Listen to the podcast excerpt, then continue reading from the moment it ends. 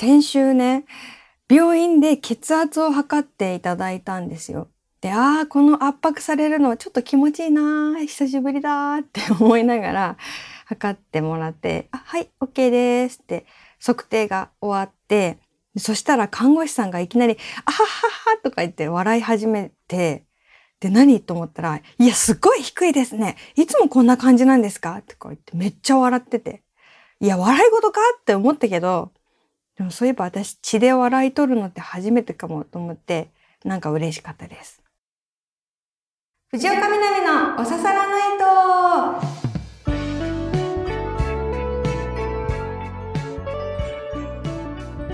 皆さん、やっほー藤岡みなみです。今週もポッドキャストオリジナルでお送りしていきます。ハッシュタグは番組本編と同じおささらないとをつけて、ツイッターでつぶやいてください。いつも見てます。あの、リアルタイムじゃないものも見てます。いつもありがとうございます。先週末ですね、表彰式に行ってきまして、あの町田市の言葉ランドショートショートコンクールっていう小学生から高校生までの短編作品の文学賞なんですけど、あの審査員を務めさせていただいていて、今年で3年になるんですね。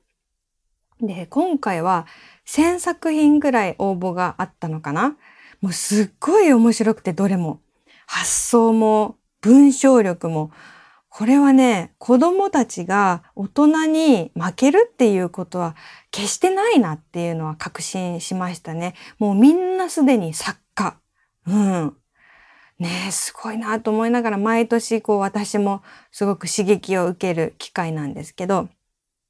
今年もたくさんあの受賞があったんだけど、すごく目立っていたのが、名探偵アスパラガスと秘伝のソースっていうショートショート作品で、名探偵アスパラガスと秘伝のソースね。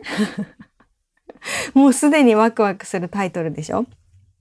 で、それがロンドンを舞台にした探偵もので、アスパラガスがまず主人公。で、悪役が怪盗和牛とか肉厚ビーフとか、なんだろうな、発想とかその物語の面白さもさることながら、名付け方とか細部にすごい美学とかセンスを感じるんですよ。世界観の作り方が本当にうまくて、で、表彰式でそれを書いた小学6年生の方にお会いして、いやー、すごかったです。え、もしかしたら本が好きでよく読むんですか？っていうふうに質問したら、いや、嫌いって 即答して、いや、なんかそれはそれで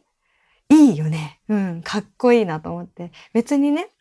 なんか上手くなりたかったら本を絶対いっぱい読まなきゃいけない、好きじゃないといけないってことも全然なくて、本当に書いたことも読んだこともないけど書いてみようとかそういうのも本当にありだし。うん。なんかその子のことはクラスでもみんなが応援してるらしくて、その子の作品をね、クラスの友達が心待ちにしてると言ってて、いやーもう本当に作家だなーって思ったんですよね。まあこんな風にね、受賞した生徒さんたちと交流できるっていうのも、毎年の表彰式のすごく楽しいところなんですよ。で、今回、まあ、すっごい小さいことなんですけど、一個だけ困ったことがありまして、表彰式で、プレゼンターとして表彰状を渡すっていう役割があるんですけど、あの、表彰状を読むってすごい緊張するんですね。なんかお名前の読み方間違ったらどうしようとか。だからみんなね、その、事前に教えてもらうんですね。そのなんか、ね、荻原さんなのか萩原さんなのかとか、なんかその、な、な、石崎さんなのか石崎さんなのか、そのか、そういうのあるじゃんその、あの、聞かないとわからない読みとかもあるから、なんか最初に確認をして、で、まあ、準備するんですよね。で、表彰状の文言も結構長くって、あ、ここ間違えたら恥ずかしいなと思ったから、打ち合わせの時に、あの、表彰状の本文ちょっと確認してもいいですかって言ったら、その、その内容がね、なんかあなたはまあコンクールにおいて当初の通り素晴らしい成績を残されましたみたいなそういうやつなんだけど、あれは結構長いからさ。で、練習してもいいですか？って聞いたら、そのコンクールのお世話になってるその運営の方が、あんまここは多分ね、あの初期にね、あの以下同文っていう風に言う人がいると思うんで大丈夫ですって言ったんですよ。で、ああ、そっかそっか。確かに以下同文ってよく言ってるなと思って。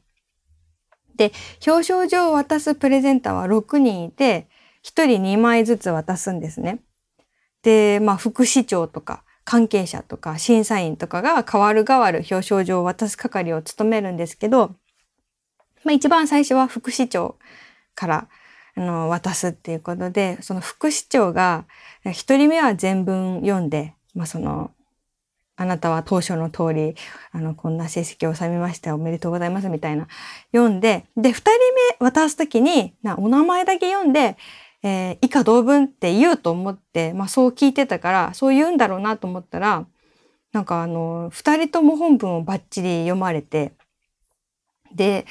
あ、そうか、副市長どっちも全部読んだなと思ったら、で、次の方も偉い人で、なんかこう、以下同文システムがここから始まるのかなと思ったら、その人も全文読んで、で、その次の人も二人続けて、あの、全文読んで、その、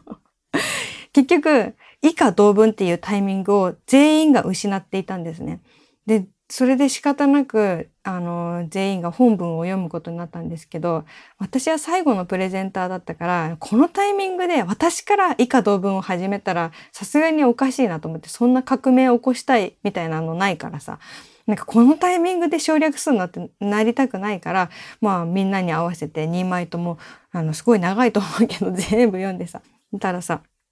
まあ、幸いつっかえずに読むことはできたんですけど、まあ、多分会場にいた人たちは、なんか、あ、これ全部読むんだみたいな、ちょっと長いなって思ったかもしれない。うん、もうほんと自分の順番待ちながら、いや、誰か以下同文って言わないかなってずっとそわそわしてました。もうどうでもいいけど、そんなことを気になっちゃう。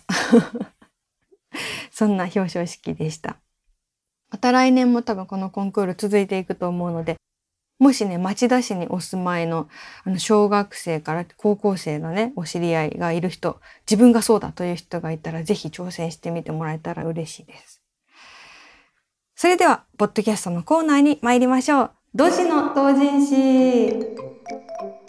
はい、皆さんのドジ話を集めていつか同人誌を作りたいという野望を持ったコーナーです。えー、南さん、スタッフの皆さん、こんぱんだ、こんぱんだ。仮おささらネーム、メタモン2049です。南師匠、失敗しないメタモン2049から報告します。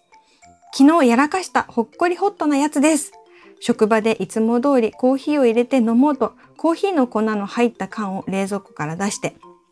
くるっと体をお勝手に向いた時に年齢的に指の油の分泌が少なくなっているんでしょう。手から缶がスルッと抜けて体の遠心力で廊下の壁めがけてすっ飛び壁にガーンとぶつかり床に落ちました。一瞬でしたが目の前でスローモーション再生になるやつです。幸いにも飛行中、蓋と分離する事態は避けられましたが、缶が落ちた時点で粉はぶちまけられました。はあ、ぶちまけた粉の上部だけを回収し、幸い 300g ぐらいあるうち 50g ぐらいしか被害は出ませんでしたが、みんなごめんねと粉に謝りながら仕事中にいそいそと掃除機をかける中間管理職。勤労の後のコーヒーは美味しかったです。以上です。ちなみに缶は札幌単身時代に買った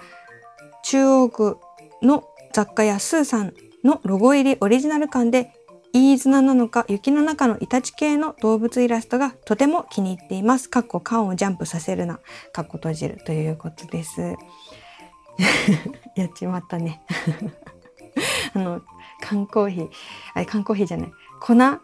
のコーヒー缶をちょっとぶちまけちゃった。しかもなんかすごい飛んでっちゃったっていうね。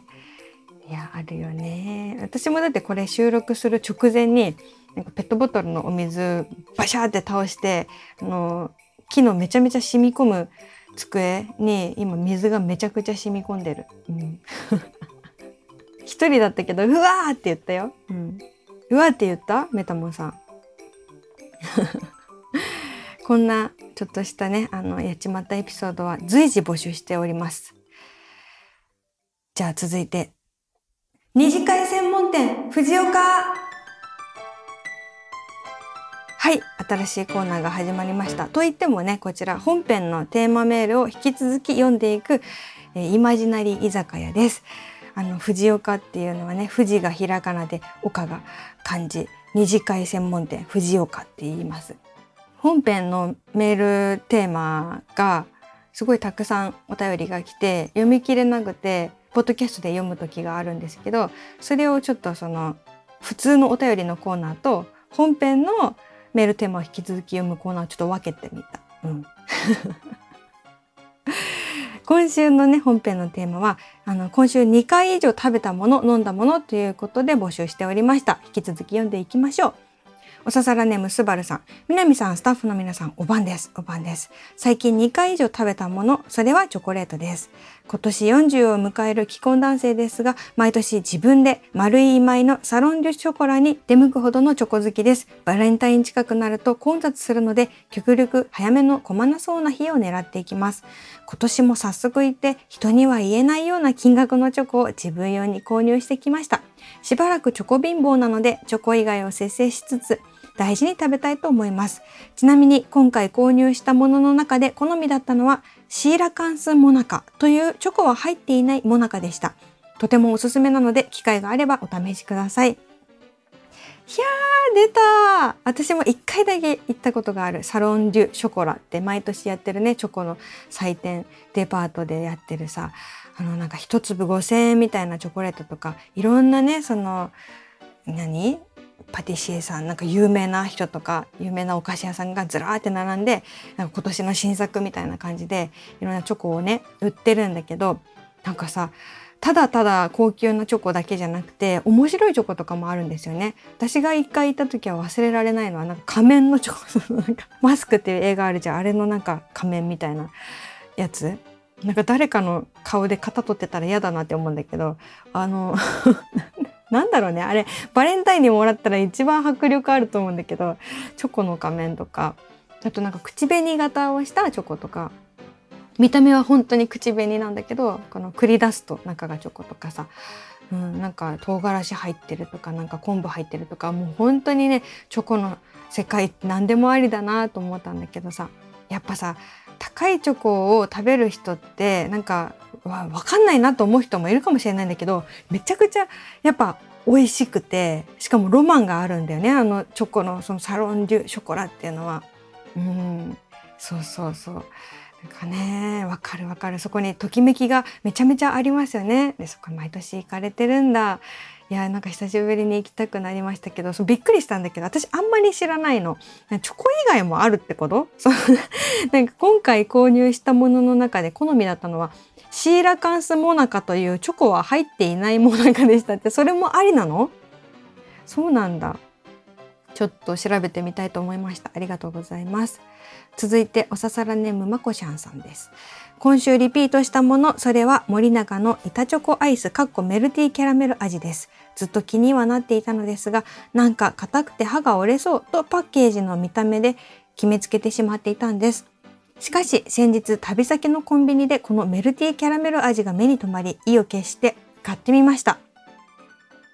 すると、何ということでしょう。一口パリッと噛むと板チョココーティングの中からとろけるようなキャラメルとバニラアイスが、こんにちは、それではありませんか。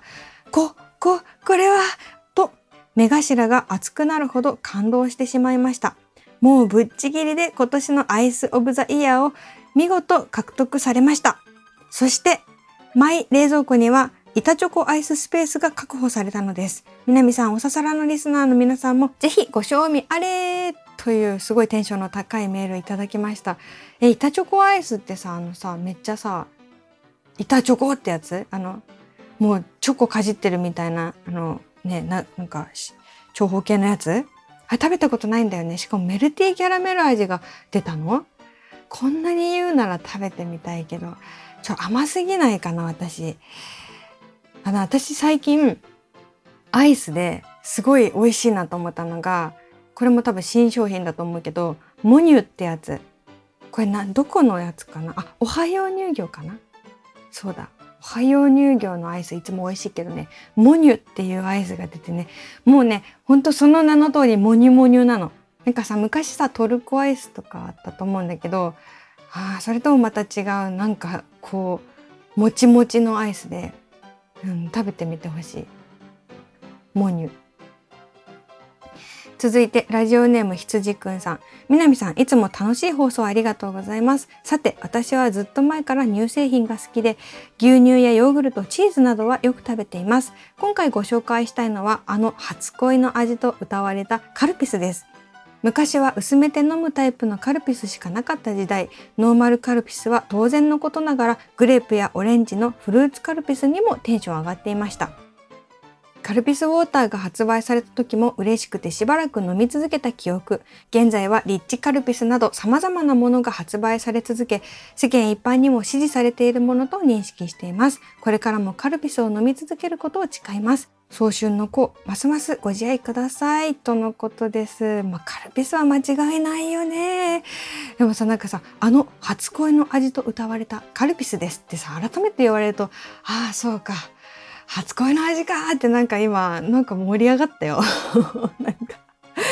カルピスが最近すぐそばにありすぎてその初恋の味っていうさその素敵なねあの言葉をちょっと忘れてたんだけどいやー私もカルピスめちゃくちゃ好きだな。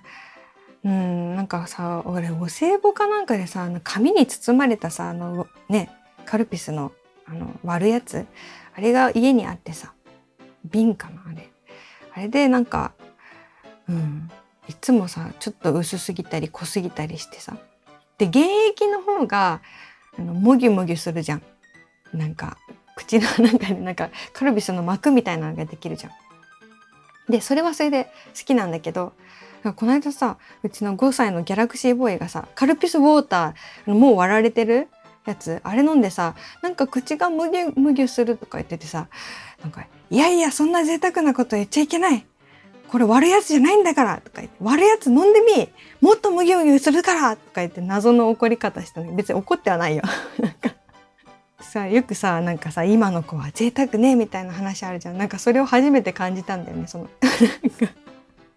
今度現役のやつをね、ちょっと飲んでみてもらいたいと思います。続いてラジオネームドラヘビさん。いつも飲んでいるのはエナジードリンク過去モンスターです。単純に味が好みだからです。私が好きな味はコンビニやスーパーで売っているお店が少ないので Amazon の定期でまとめ買いをしています。1箱24本毎月買うペースです。わあ、すごい。私全然エナジードリンク飲まないけど。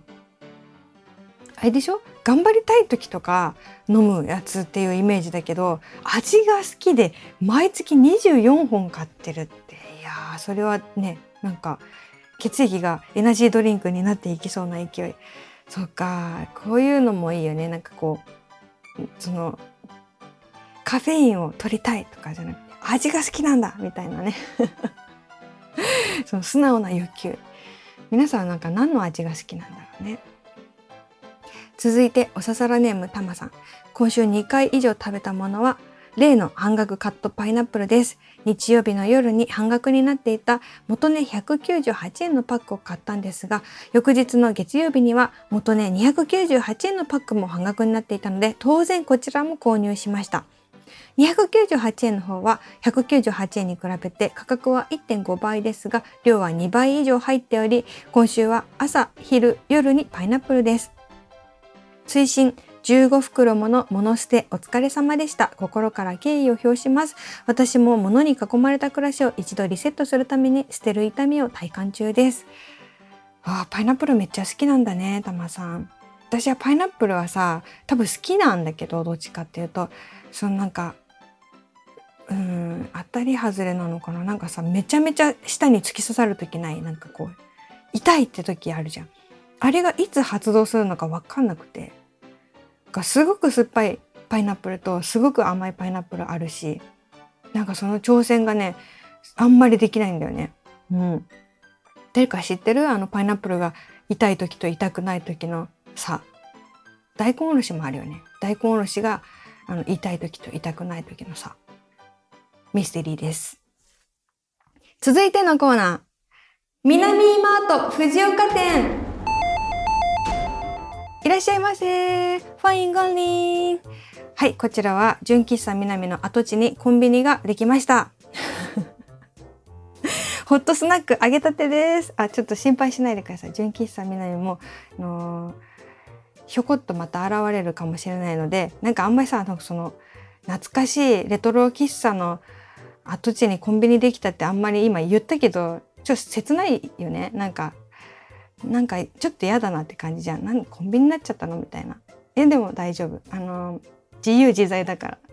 どっちもあの自由自在だからそんなに誰も心配してないかもしれないけどあのとりあえず今あの跡地にできたコンビニです南マート藤岡店あのホットスナック揚げたてですのでよろしければどうぞはい。というわけで、えー、読んでいきたいと思います。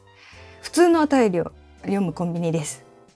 おささらネームマロッチさん。みなみちゃんこんばんは。こんばんは。先週の放送で岩塩を岩塩と言ってしまったという話がありましたが放送から遡ること5日僕もちょっぴり似たような状況に遭遇しました。それは某ストアで甘いものや辛いものを買って家で何気なくレシートを眺めていた時のこと。商品名に見慣れない文字を見つけました。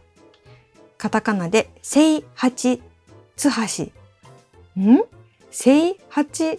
つはしそんなもの買ったっけな？と一瞬考えましたが割と記憶力のいい僕はすぐにピコーンと気づきました。あちょっとここで皆さんにクイズです。コンビニのレシートに書いてあった聖八津橋聖八津橋これ何のことでしょう？じゃあシンキングタイムスタート。ピンポーンそうそいつの正体は生八つ橋だったのです思わずほっこりしてしまったので記念に写真を撮っちゃいました。できればお客さんに指摘されずにいつまでも残り続けてほしいな。ちなみに純喫茶南に代わるお店は CVS 南でいいのではないでしょうか。南ちゃんのコンビニからどんな商品が出てくるのか楽しみです。そうなんです。マロッチさんがコンビニにしたらいいって言ってくれて、いや、天才だなと思って。そうそう、CVS 南ですよ。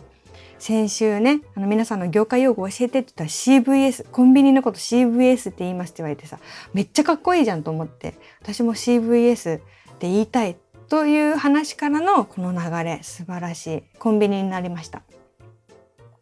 続いて、えー、同等40代サイエンスハクションさん。南さんこんばんは。こんばんは。先日次回の胃カメラを予約してきました一度胃を痛めてから胃カメラは定期で受けていますだいたい2年ごとに受けるようにしています。とっても苦手なので鎮静剤を打ってもらっていますが、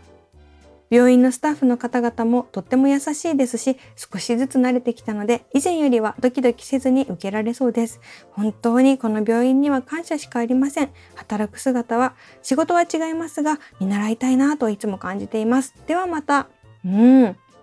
おささらないと知る100のキーワードみたいなのがあったらねあのその中に胃カメラは多分入ってくるっていうようなポジションなんですけどたまにね胃カメラの話しますよね。やっぱりね私もね10年やってきてあのだんだんねその健康診断とかを毎年受けた方がいいようなねあのいい大人になってきてリスナーもあの一緒にねあの年齢を重ねてきてそうするとそのやっぱあの二十歳そこそこの時にはあまりなかったあの胃カメラの話題とかも多くなってきてるんです。胃カメラでね共感し合うっていうのはねお刺さらないとの結構ね本質なんですけど本当にすごいよね。本当に優しいですよね。なんか背中さすってくれてさ、もう胃カメラを受ける時ってもうみんなもうなんか赤子のようになるというかさ、もうされるがままにしかいられないじゃない？その力を抜くっていうのが最大の努力だからさ、私にできることって。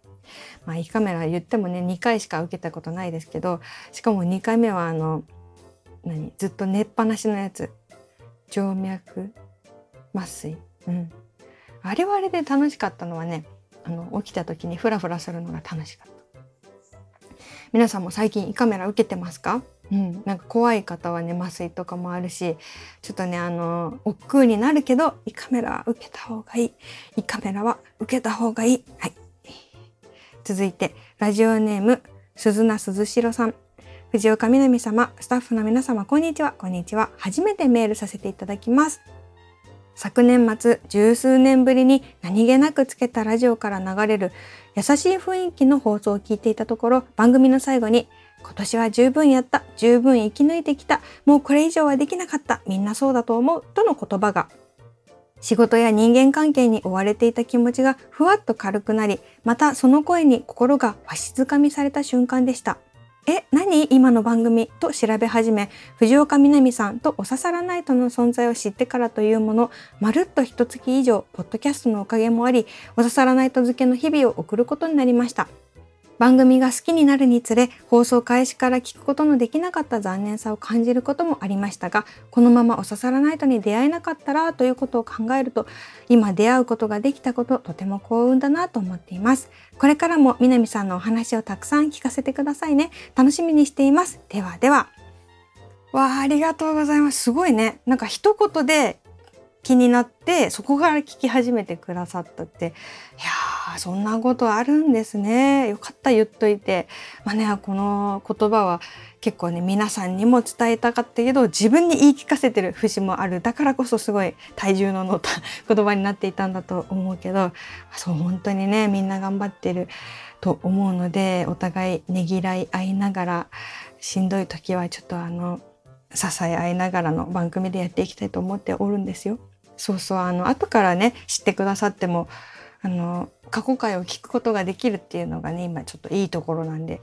あのもしあ結構前の放送聞いてないなっていう方がいたらねポッドキャストとかオンエア版の過去の回とか是非聞いてみてください。そしてね私はそうあのエッセイを書いたりもしてるんですけど最近私を知ったという方はねよかったら「パンダのうんこはいい匂い」っていうエッセイをね読んでいただけるとあのすごいなんだろう嬉しいシンプルになっちゃったいやなんか本当に今自分のことをこう知ってもらうとかっていう時にお刺さらないとかそのパンダのうんこっていうこの2つこの2つになんか結構自分が今いるなって思うのでよかったら興味があの出た時でいいので読んでみてください。はい。というわけでね、メールも読んでいきまして、今週は南今と藤岡店ができたりとか、二次会専用居酒屋藤岡ができたりとかしましたけど 他にもコーナーいろいろありますので例えばその「そうです私が偉人です」のコーナーとか皆さんがちょっと頑張ったこととか教えてほしいし本当にそうかなって思うことがあったら本当にそうかなのコーナーに送ってください。宛先は南アットマーク stv.jp です。来週はね本編の方であの本のプレゼントがあって言葉の魔法っていうすっごいいい本なので、本編の方のメールもお待ちしております。それがね、当たるチャンスがありますので、よかったらそちらにも送ってください。そして、来週の土曜日ですね、2月10日に朝の工夫博っていうイベントがあります。入場無料の東京のあのランド表参道っていうね、原宿とか表参道から歩いて行ける会場でやるんですけど、まあ、あの、おにぎりとかパンとか食べ物の出店とか、あとは持ち肌とか、その編み物、ニットの人とか、イラストレーターさんとか、いろんなそのアイテムの出店とか、あと、DJ 味噌汁と MC ごはんさんのライブとか、あと私と持ち肌さんのコラボトークイベントとかがもう全部無料で入場できるっていうイベントで、しかも、あの、来てくださった方に、まあ、数に限りはあるんですけど、ホットチョコレートっていうドリンクを配布したりとか、あのミルクマイスター高砂さんっていう牛乳にめちゃくちゃこだわりを持った方が監修してるすごい美味しい飲み物が無料でもらえたりとかあとスタンプラリーがあってスタンプラリーをしてもそこでもなんかジュースとかいろんな景品がもらえるとかっていうなんかその大盤振る舞いな結構企画でこれがねあの私とその刺さらないともともと聞いてくださってたニモフっていうねあの女性と裏方でまあ後に他にもいっぱいスタッフがいるんだけどあのイベントを企画して毎週ここをこうしたらいいんじゃないかっていうのをね私もねあのお手伝いしながらやってきたイベントなので是非ねあの刺さらないと聞いてくださってる皆様にも来てほしいと思ってるんですけど時間は12時から18時でお刺さらないととあの持ち肌のトークイベントは4時半からなんですね2月10日の。でなんか私も持ち肌のブースに一緒に立ったりすることもあるしあとはあの、おささらナイトのね、あの、伝説のグッズもちょっとだけ持っていこうかなと思って、あの黒歴史消しゴムっていう、なんか昔ね、青春なんて真っ黒だ、黒歴史グランプリ、プリプリっていうのがあったんですけど、なんかそれで採用されると、黒歴史消しゴムっていう黒歴史が消えるかどうかはわからないけどっていう、あの、消しゴムをプレゼントしてたんですね。それが結構あるので それも持ってたりとかしようかなと思ってたりとか、プレゼント企画もあるので、うん、おささらリスナーの皆さんで、あの、2月10日東京にいるよっていう方がいたら、ぜひぜひ遊びに来てください。うん、ホットチョコ私が一番楽しみにしてるんだけど なんか冬の朝温めますかっていうイベントであの寒さを乗り切ろうっていうねことをテーマにしているのではいぜひぜひ温まりに来てください。DJ 味噌汁と MC ごはんさんのライブも無料で見られるのとかもめっちゃいいですよね。うん。すごいお得なラッキーなイベントなのでぜひお待ちしております。じゃあまたじゃあ来週以降の予言。まあじゃあ2月とかにランド表参道に来るとホットチョコレートが飲めるでしょうというのはもう結構確実な予言なんですけど。あとは何だろう。部屋を片付けてたら500円玉が出てくるでしょう。かっこ予言。というわけで嬉しい予言をして今週も終わりたいと思います。ではでは来週もまたこの場所でお会いしましょう。お相手は藤岡みなみでした。またね